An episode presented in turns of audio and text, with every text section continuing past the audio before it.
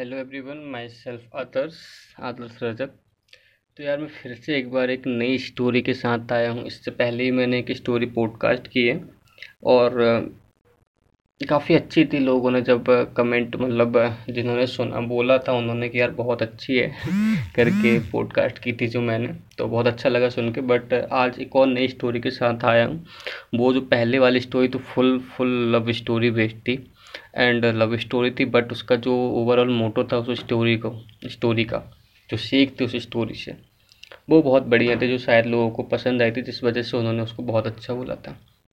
तो आज फिर मैं एक और स्टोरी लेके आया हूँ, और यार देखो, जैसे ये पोस्टकास्ट मैंने डिस्क्राइब किया कि जो पॉडकास्ट है लोगों की रियल लाइफ के बारे में बताता है, लोगों के अंदर की जो इच्छा शक्ति होती है या जो गुण होते हैं उनके, वो कई बार समझने, समझ नहीं पाते हैं ऐसा होता है ना, रामायण में हनुमान जी को जामन ने उनकी शक्तियाँ याद दिलाई थी। वैसा ही कुछ काम मैं इस पॉडकास्ट के ज़रिए करना चाहता हूँ। एक छोटी छोटी स्टोरीज़ के थ्रू मोरल स्टोरीज जो रियल लाइफ ऐसा लगेगा, एक आप जब उसको सुनेंगे तो आपको लगेगा कि ये कोई रियल लाइफ चल रही है। बट मैं सच्ची वो तो पूरी इमेजिनेशन बेस्ड स्टोरी होती है मेरी।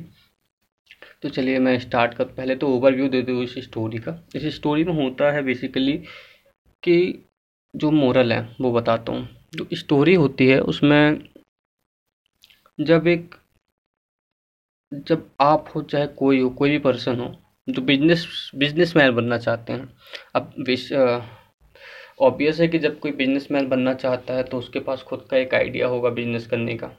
या यूँ कहें कि स्टार्टअप प्लान होगा, है ना? तो जब कोई स्टार्टअप स्टार्ट होता है तो सभी का ड्रीम होता है कि उसका स्टार्टअप सक्सेसफुल हो जाए बट ऐसा बहुत ही कम हो पाता है, बहुत ही कम लोगों के साथ होता है। अगर हम एक आइडिया लेके चलें, एक अंदाज़ा लेके चलें कि सौ परसेंट लोगों में से सौ परसेंट लोगों ने स्टार्टअप प्लान किया है, या बिज़नेस अपना सोचा है। अब उनमें से आप देखेंगे कि नाइन्टी फाइव परसेंट लोगों के स्टार्टअप फेल हो जाते हैं। वो किसी न किसी वजह से फेल हो जाते हैं एंड फाइव परसेंट ऐसे होते हैं जिनके स्टार्टअप सक्सेसफुल हो जाते हैं। जब वो वो सक्सेसफुल बिजनेसमैन बन जाते हैं। अब उन फाइव परसेंट में ऐसा क्या था जो नाइन्टी फाइव परसेंट लोगों में नहीं था? यही डिफरेंस मैं इस स्टोरी के थ्रू बताऊँगा। तो चलिए स्टार्ट करते हैं अपनी स्टोरी चलिए। तो हम्म। तो यार देखो, क्या होता है कि एक बहुत बड़ा गाँव होता है। बेसिकली मैक्सिमम स्टोरीज में छोटे गाँव होते हैं बट एक बहुत बड़ा गाँव होता है। बहुत बड़े का मतलब ऐसा नहीं कहेंगे कि बहुत सारे घर थे हाँ बहुत सारे घर नहीं थे बट एक बहुत बड़े एरिया में वो गाँव फैला हुआ है। और घर बहुत दूर दूर बने हुए पास पास नहीं बने हुए हैं काफ़ी काफ़ी दूर दूर बने हुए हैं। सौ सौ मीटर की रेंज में एक घर है। उस गाँव में तीन लड़के होते हैं। मतलब होते तो बहुत सारे पब्लिक बट जो कहानी के जो मेन तीन कैरेक्टर हैं, उनके बारे में बात कर रहा हूँ। तीन लोग, तीन लड़के होते स्टूडेंट होते हैं वो नाइन्थ क्लास में। अब जो तीन लड़के होते हैं, वो दोस्त होते हैं। अच्छे खासे दोस्त होते हैं। और उस पूरे गाँव में वो तीन ही लड़के ऐसे होते हैं, जो पढ़ने में बहुत इंटेलिजेंट होते पढ़ाई लिखाई में बहुत इंटेलिजेंट बहुत इंटेलिजेंट होते हैं, वो गवर्नमेंट स्कूल से पढ़ के निकलते हैं। और गवर्नमेंट मतलब गवर्नमेंट स्कूल में पढ़ते हैं वो, और तीनों के अंदर खुद की खासियत होती है। तो पहले तो मैं उन तीनों का नाम बताता हूँ। उनमें से एक था नारायण। एक था नारायण जो, जिसकी जो फैमिली बैकग्राउंड थी, वो पॉलिटिक्स से थी। उसकी फैमिली में जो मेंबर्स थे, वो पॉलिटिक्स में ज़्यादा इंटरेस्टेड थे। तो ऑब्वियस है कि नारायण को भी उस चीज़ में बहुत इंटरेस्ट होगा एंड पॉलिटिक्स का जो दाव पैच है, वो जानता था। फैमिली का असर जो था, नारायण पे भी था पॉलिटिक्स अच्छी खासी जानता था, दाव पेश करना जानता था। अब इस कहानी का दूसरा करेक्टर है, अश्विन। जो एक पंडित फैमिली से था, जहाँ पे पूजा पाठ, धर्म की बातें चलती थी। चैरिटी की बातें चलती थी, समाज की भलाई के बारे में सोचा जाता था। मतलब यूँ कहें कि अश्विन के अंदर बहुत सारे ऐसे गुण थे जो मतलब लोगों की भलाई के बारे में सोचना। वो यूँ कहें बहुत संस्कारी लड़का, अपने मम्मी पापा की हर बात मानना लोगों का सम, जो उसकी सोसाइटी में लोग उनका सम्मान करना, हर एक को रिस्पेक्ट देना। जब किसी को ज़रूरत हो तो बिना किसी मतलब के उसकी हेल्प करना। बहुत ही ज़्यादा संस्कारी लड़का था अश्विन। इस कहानी का तीसरा करेक्टर उसका नाम था राम। वो एक किसान की फैमिली से बिलोंग करता था। उसके जो घर वाले थे फैमिली थी उसकी, वो किसान खेती किसानी करती थी। तो इस वजह से वो हार्ड वर्किंग जानता था। बेसिकली तीनों ही हार्ड वर्क करते थे बट राम जो था हार्ड वर्क करने में बहुत ही ज़्यादा आगे था। क्योंकि वो उस बैकग्राउंड से बिलोंग करता था हार्ड वर्क करने से। तो ये थे तीनों कैरेक्टर और, पहला नारायण, जो पॉलिटिक्स से था, दूसरा अश्विन जो एक पंडित घराने से बिलोंग करता था और तीसरा था राम, जो कि एक खेती किसानी वाले घर से बिलोंग करता था।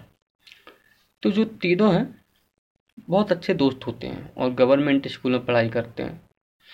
और उस टाइम के जो गवर्नमेंट स्कूल थे, उस समय प्राइवेट स्कूल का उतना ज़्यादा चल नहीं रहा था। गवर्नमेंट उनके पास में था तो वो वहाँ पे बहुत अच्छा स्कूल था तो वो वहाँ पढ़ाई करते थे, एक साथ पढ़ते थे, लिखते थे। और तीनों बचपन से ही सोचते थे कि यार, हमें खुद का कुछ करना है। वो किसी की जॉब किसी के पास जॉब नहीं करना चाहते थे। वो सोचते थे हमेशा कि हम खुद का कुछ सोचेंगे और करेंगे, लेकिन ये बात वो तीनों एक दूसरे से शेयर नहीं करते हैं। बस सोचते हैं, अपने अंदर रखते हैं वो। वो नहीं बताते हैं किसी को। वो खुद के अंदर रखते हैं, जिसके से, जिससे जो वो सोचते हैं, वो किसी को बताएँ तो उसका मन भटकेगा ऐसा वो मानते थे। एक साइकोलॉजी होती है जो मतलब बेसिकली लोगों के दिमाग में बनी रहती है कि अगर हम कोई चीज़ सोचते हैं और हम उसको दस लोगों से शेयर करते हैं अपने ड्रीम को तो उसको पाने की इच्छा हमारे अंदर जो होती है वो कम होने लगती है। क्योंकि से एक चीज़ कही गई है, जब किसी जब किसी से दुख, दर्द, बांटो तो वो कम होता है। दर्द कम होता है। तो वो चीज़ यहाँ पे अप्लाई होता है जब हम अपने किसी ड्रीम को शेयर करते हैं किसी के साथ तो उस ड्रीम को पाने की इच्छा हमारी कम हो जाती है। तो वो इस चीज़ को मानते थे। जब वो इस चीज़ को मानते थे तो वो उन्होंने तीनों ने एक दूसरे से बिल्कुल भी नहीं बताया कि वो रियल में करना क्या चाहते हैं। अब तीनों का ग्रेजुएशन हुआ। सॉरी ग्रेजुएशन ही हाई स्कूल कंप्लीट हुआ।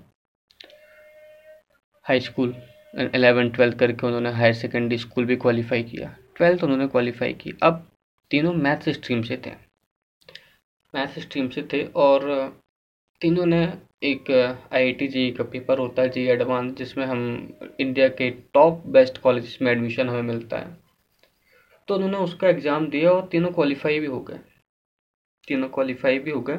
अब तीनों ने अलग अलग आई में एडमिशन लिया। अलग अलग आई कॉलेज में उनका सिलेक्शन हुआ घर वाले बहुत खुश हुए कि मेरा बच्चा आईआईटी पहुँच गया। और तीनों ने अलग अलग कॉलेजेस में एडमिशन ले लिए और तीनों ही आईआईटी से थे।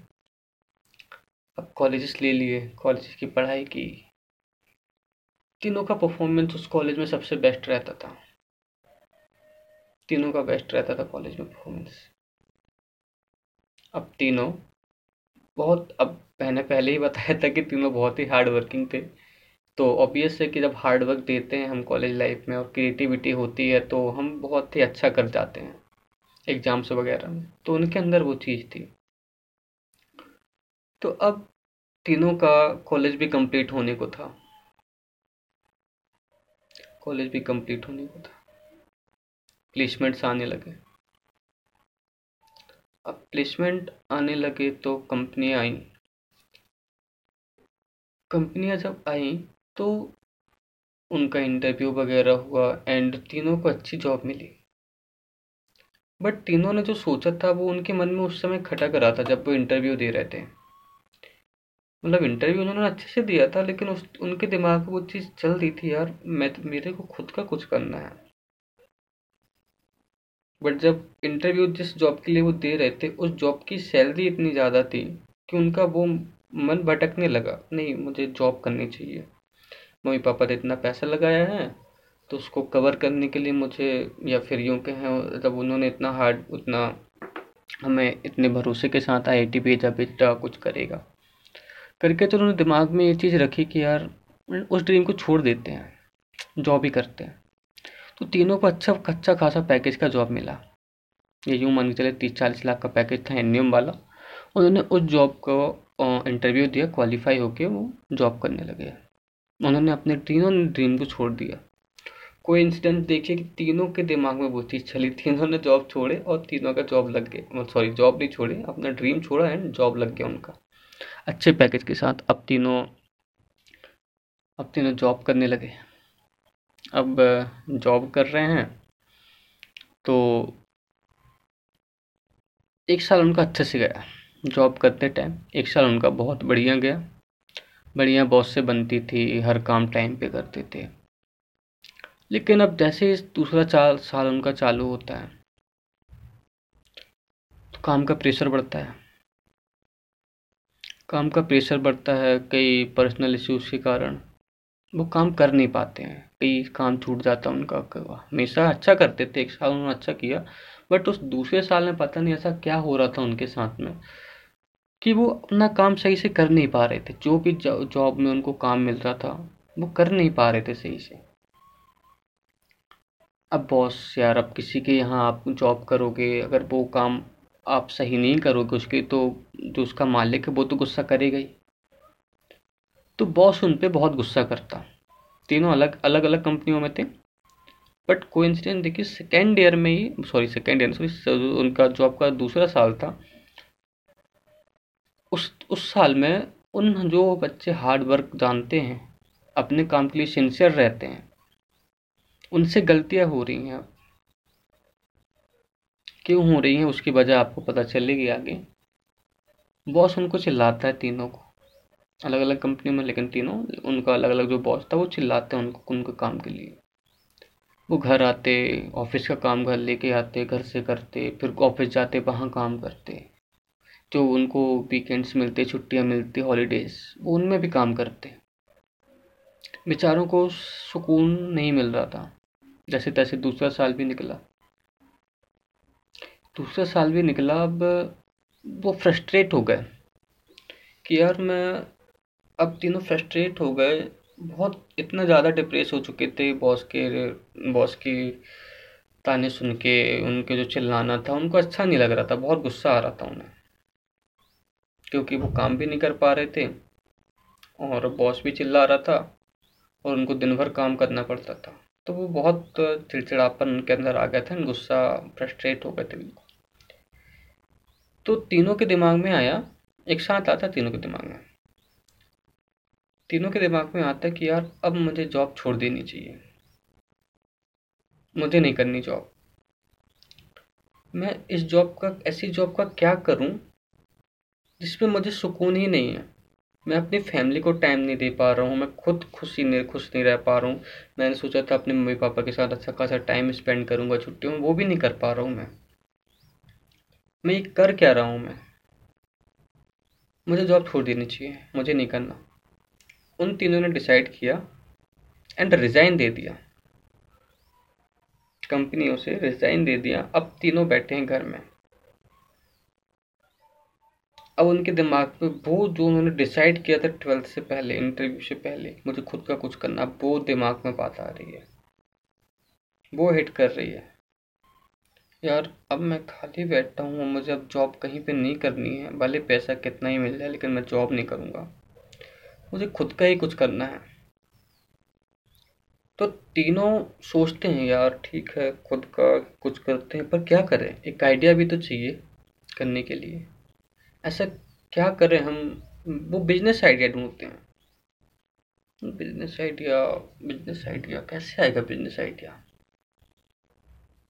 नहीं मेरे दिमाग में कोई आइडिया नहीं आ रहा। मैंने जॉब भी छोड़ दी अब क्या, कैसे चलेगा मेरे घर का? मैं अपने मम्मी पापा से क्या बोलूँगा? वो डिप्रेस होने लगते हैं। सोचते हैं यार, कुछ आइडिया आना चाहिए। अब वो सोचते हैं यार, चलो जॉब को एक साइड रखो, उसका ख्याल नहीं लाना मुझे। अब मैं फुल फोकस करता हूँ। अब मुझे सोचना आइडिया बिज़नेस आइडिया उन्होंने बिज़नेस आइडिया सोचना चालू किया और तीनों के दिमाग में इमिडिएटली एक ही आइडिया आता है। एक ही बिज़नेस आइडिया आता है और तीनों काम करना चालू करते हैं उस बिज़नेस आइडिया पे। बिज़नेस आइडिया में काम करना चालू करते हैं, या यूँ कहें स्टार्टअप में काम करना चालू करते हैं। अब तीनों तो हार्ड वर्किंग थे, उनमें से जो राम था, सबसे ज़्यादा हार्ड वर्क करने वाला था, अश्विन था चैरिटी वाला था, और हमारा जो नारायण था, वो तो पॉलिटिक्स वाला। तीनों ने अपनी कंपनियों के लिए अच्छा खासा हार्ड वर्क किया, जो कि एक इनिशियल स्टार्टअप के लिए ज़रूरी होता है। अच्छा खासा हार्ड वर्क जिससे कंपनी का नाम हो। उन्होंने हार्ड वर्क बहुत दिया अपने प्लान पे और उनकी कंपनियों का अब नाम आने लगा था। नाम? ऐसा था अच्छा खासा नाम होने लगा था उनकी कंपनी जिस एरिया में थी, उस डिस्ट्रिक्ट में, उस एरिया में, उनकी कंपनी का अच्छा खासा नाम आने लगा था। उन्होंने इतना हार्ड वर्क कर दिया था। अब किसी भी कंपनी को सिर्फ़ हार्ड वर्क से तो काम चलता नहीं है। रूल होता है। अगर तुम्हें बिज़नेस में तो ये रूल ही है।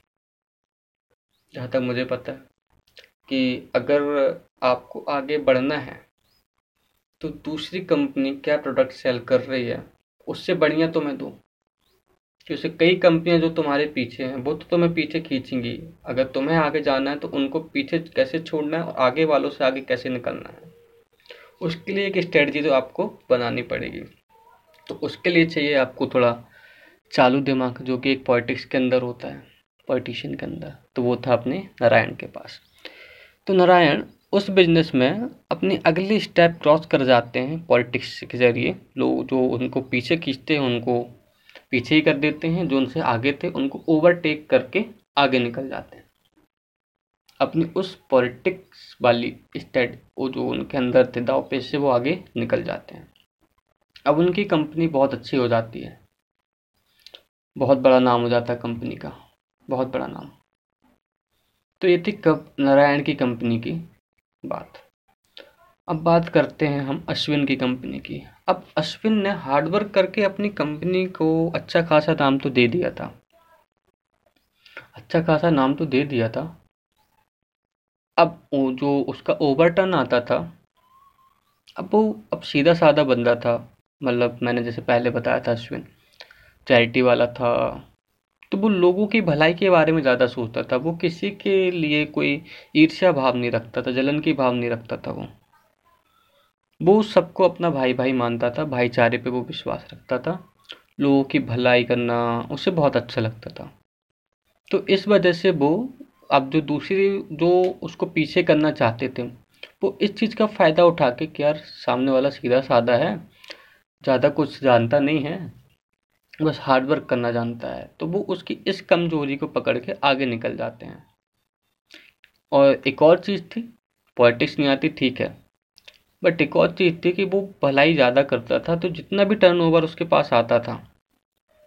वो जो भी वर्कर्स थे, उन्हें सैलरी तो देता था बट जो बचता था, उसका दान पुण्य कर देता था। उसके पास कुछ नहीं बचता था ज़्यादा।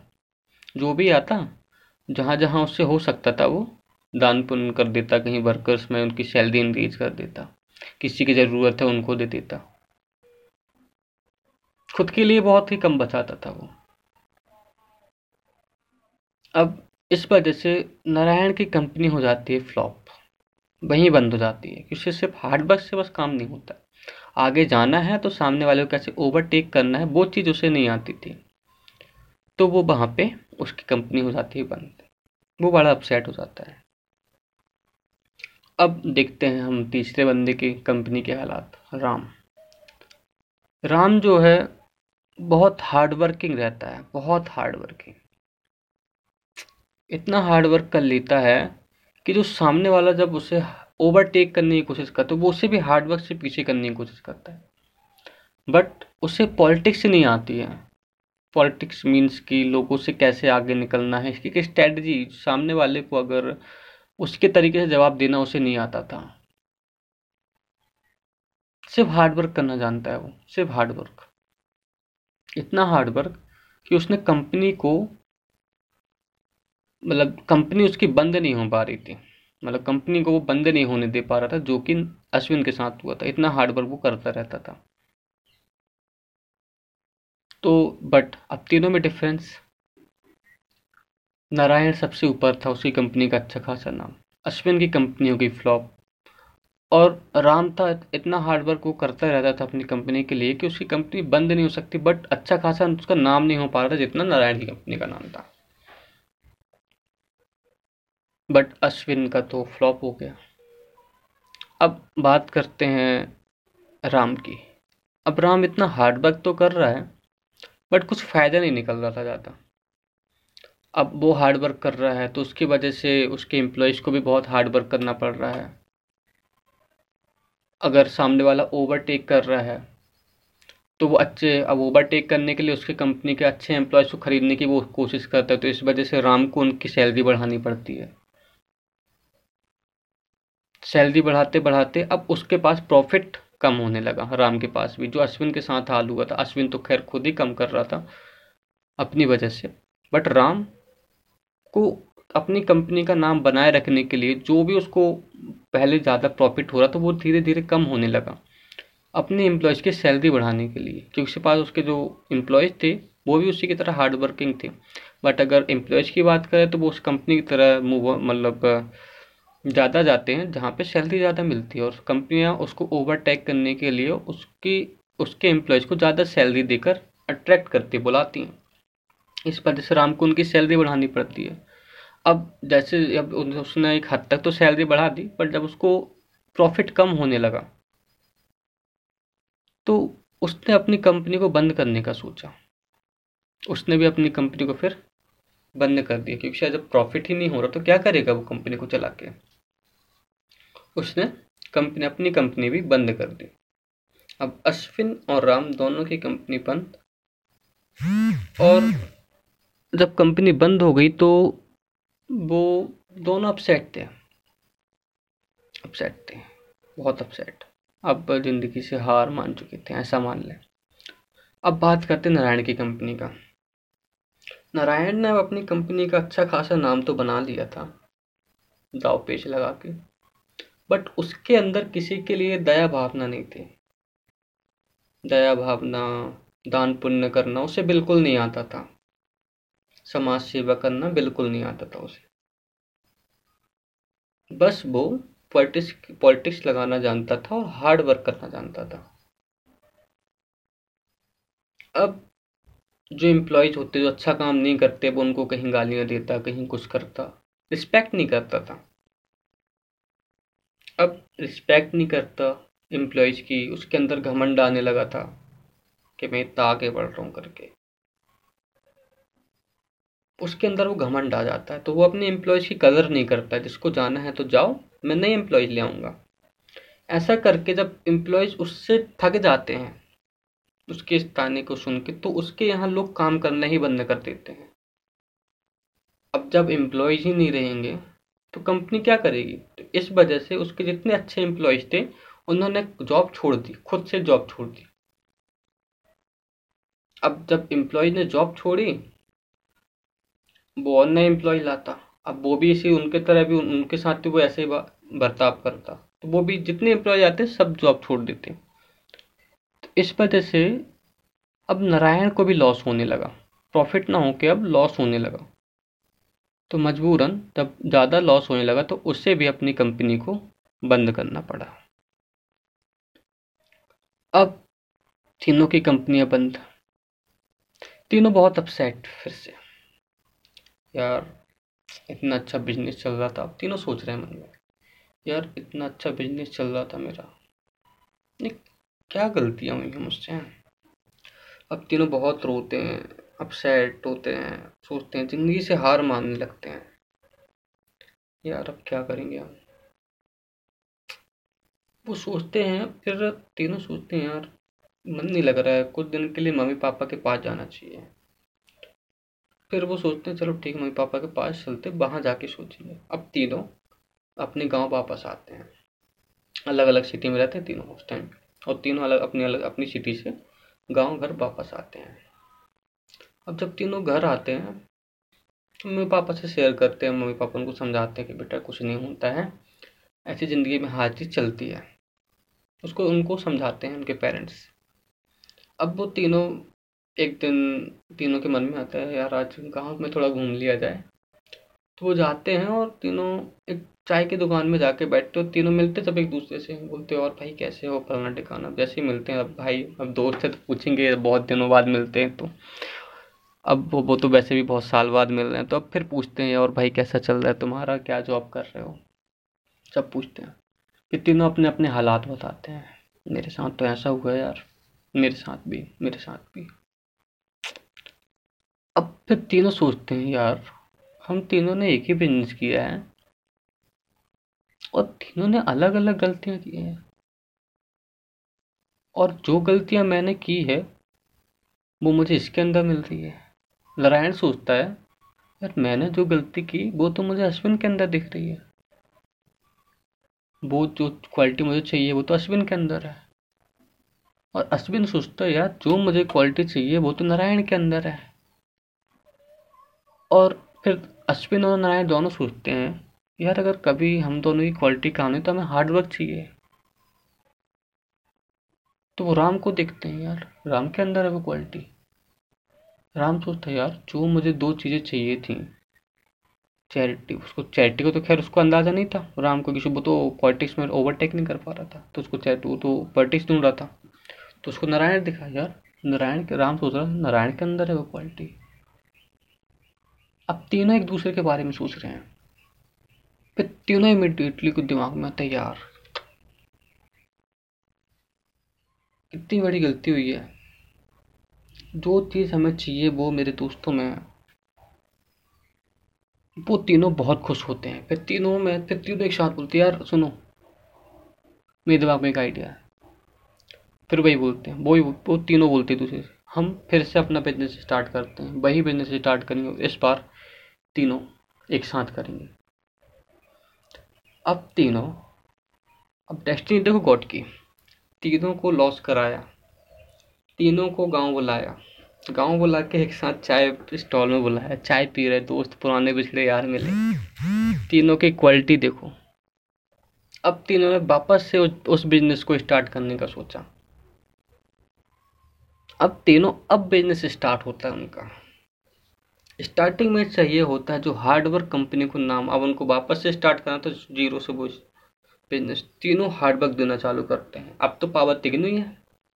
भाई, तीन दोस्त हैं, तीनों अपनी हार्डवर्क लगा, अब तो तीनों हार्डवर्क हो गया उनका? तीनों हार्डवर्क दे रहे हैं। कंपनी बहुत जल्दी अच्छा खासा नाम बना देती है। हार्डवर्क कंप्लीट पॉलिटिक्स चाहिए थी। अब पॉलिटिक्स के साथ हार्डवर्क भी कंटिन्यू करना था।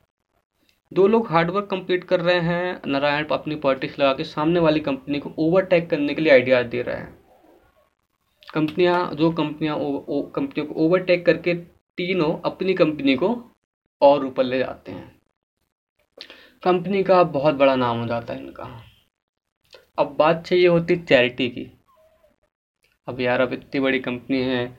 जैसे नारायण कभी एम्प्लॉयज़ के साथ बुरा व्यवहार करता तो अश्वित जाके उन एम्प्लॉयज़ से अच्छे से बात करता, नम्रता से समझाता बॉस के बारे में। यार, इनका थोड़ा नीचे रहता है करके उनको समझाता। और जिनसे, जो एम्प्लॉयज़ दर्द में हैं जिनकी फैमिली प्रॉब्लम्स है उनको अगर किसी फाइनेंशियल किसी भी चीज़ की ज़रूरत है तो अश्विन उनको वो चीज़ देता प्रोवाइड कराता। तो इससे एम्प्लॉयज़ का जो उनके लिए जो बिहेवियर था वो अच्छा होने लगा। जितने एम्प्लॉयज़ खुश रहते थे कि यार बॉस अच्छे हैं। तो चैरिटी वाली बात थी। हम्म, लोगों के लिए अपने एम्प्लॉयज़ के लिए प्यार भावना सब कुछ वो अश्विन दिखाता। अब कहीं कई बार एम्प्लॉयज़ को गुस्सा दिखाना होता तो नारायण दिखाता। और जब प्यार ज़रूरत होती कि किसी एम्प्लॉयज़ की कोई हेल्प करनी होती तो अश्विन जाता। और हार्डवर्क कंपनी के लिए राम तो कर ही रहा था। अब तीनों ने अपनी अपनी क्वालिटी को इस तरीके से मिक्स किया, इस तरीके से यूज़ किया कि उनकी कंपनी उस उस देश की ही नहीं वर्ल्ड की नंबर वन कंपनी बन चुकी थी प्रोडक्ट सेलिंग में। अब तीनों बहुत खुश। और तीनों सोचते और एक दिन जब वो फिर घर वापस लौटते हैं, और तीनों फिर उस चाय स्टॉल में बैठ के अपनी पुरानी यादें याद करते हैं, यार, भगवान ने जो किया वो बहुत अच्छा किया। फिर वो सोचते हैं। उनमें से फिर तीनों सोचते हैं और बातें करते अपनी पुरानी बातों को याद करते अपनी कंपनी की ग्रोथ को याद करके बहुत खुश होते हैं। अपनी कंपनी का इतना बड़ा नाम देख के वो बहुत खुश होते हैं। तीनों तो हो गए खुश। उनकी लाइफ अच्छी खासी चल रही है। अब हम आते हैं अपनी कहानी की डी एंड में। तो ये था हमारा कहानी का डी एंड अब आते हैं कहानी की सीख पे। इस कहानी में ऐसा क्या मैं बताना चाह रहा था? आई थिंक वो आप लोगों को समझ में आ चुका होगा ऑलरेडी तो कहानी में बेसिकली क्या था कि जब तीनों ने बिज़नेस स्टार्ट किया तो तीनों ने अलग अलग तरीके से फेलियर फेस की। एक ने फेस की अपनी चैरिटी की वजह से। उसके अंदर पॉलिटिक्स नहीं आती थी। उसने पॉलिटिक्स नहीं आती थी तो उसका बिज़नेस फेल एक के अंदर सिर्फ़ हार्डवर्क था। है ना? हार्डवर्क बस था। बाकी पॉलिटिक्स और चैरिटी नहीं थी। चैरिटी थी भी तो पॉलिटिक्स नहीं जानता था तो कंपनी को और आगे लेके नहीं जा पा रहा था। है ना? तो चैरिटी भी चाहिए। और हार्ड वर्क तो चाहिए चाहिए। तो यहाँ से हम देखते हैं कि किसी बिज़नेस को स्टार्ट करने के तीन स्टेटेज होते हैं। पहला तो हार्ड वर्क जब हार्ड वर्क अच्छा खासा नाम हो तो आपको ओवरटेक करने के थोड़ा पॉलिटिशियन जैसा माइंड रखना पड़ेगा। जैसे आप कंपनी दूसरी कंपनी को ओवरटेक कर सकें। और तीसरा चैरिटी लोगों के लिए सद्भावना। अपने एम्प्लॉयज़ के लिए प्यार। अपने एम्प्लॉयज़ को एक फैमिली मानना। वो चीज़। दान दक्षिणा करना। ये तीन स्टेजेस हैं, एक सक्सेसफुल बिजनेसमैन की, जो कि होनी चाहिए। और इस, एक और चीज़ देखने को मिली कि कई बार वो कमियाँ हमें अपने दोस्तों में मिल जाती हैं। जो हमारे अंदर कमियाँ हैं, वो उसका जो हमें कॉम्प्लीमेंट चाहिए, वो हमें अपने दोस्तों में मिल जाता है। तो यूनिटी इज़ द पावर इस कहानी से एक और एक चीज़ सीखने को मिलती है। और एक और चीज़ कि डीमोटिवेट होके उन्होंने हार नहीं मानी थी बिज़नेस नहीं छोड़ा था उन्होंने। फिर बिज़नेस स्टार्ट किया था मोटिवेट होके। एक और मोटिवेट कब हुए? जब उन्हें उस चीज़ का सोल्यूशन मिल गया इसलिए। और सोल्यूशन कैसे मिला? डेस्टिनी देखो गॉड के तीनों गाँव वापस एक साथ मिले। इसलिए भगवान जो करता है, अच्छे के लिए करता है, ये मान के चल रहा है। तो ये थी हमारी आज की कहानी, और कहानी का टाइटल था now I am perfect. Sorry now we are perfect. Thank you everyone. Thank you so much. Bye.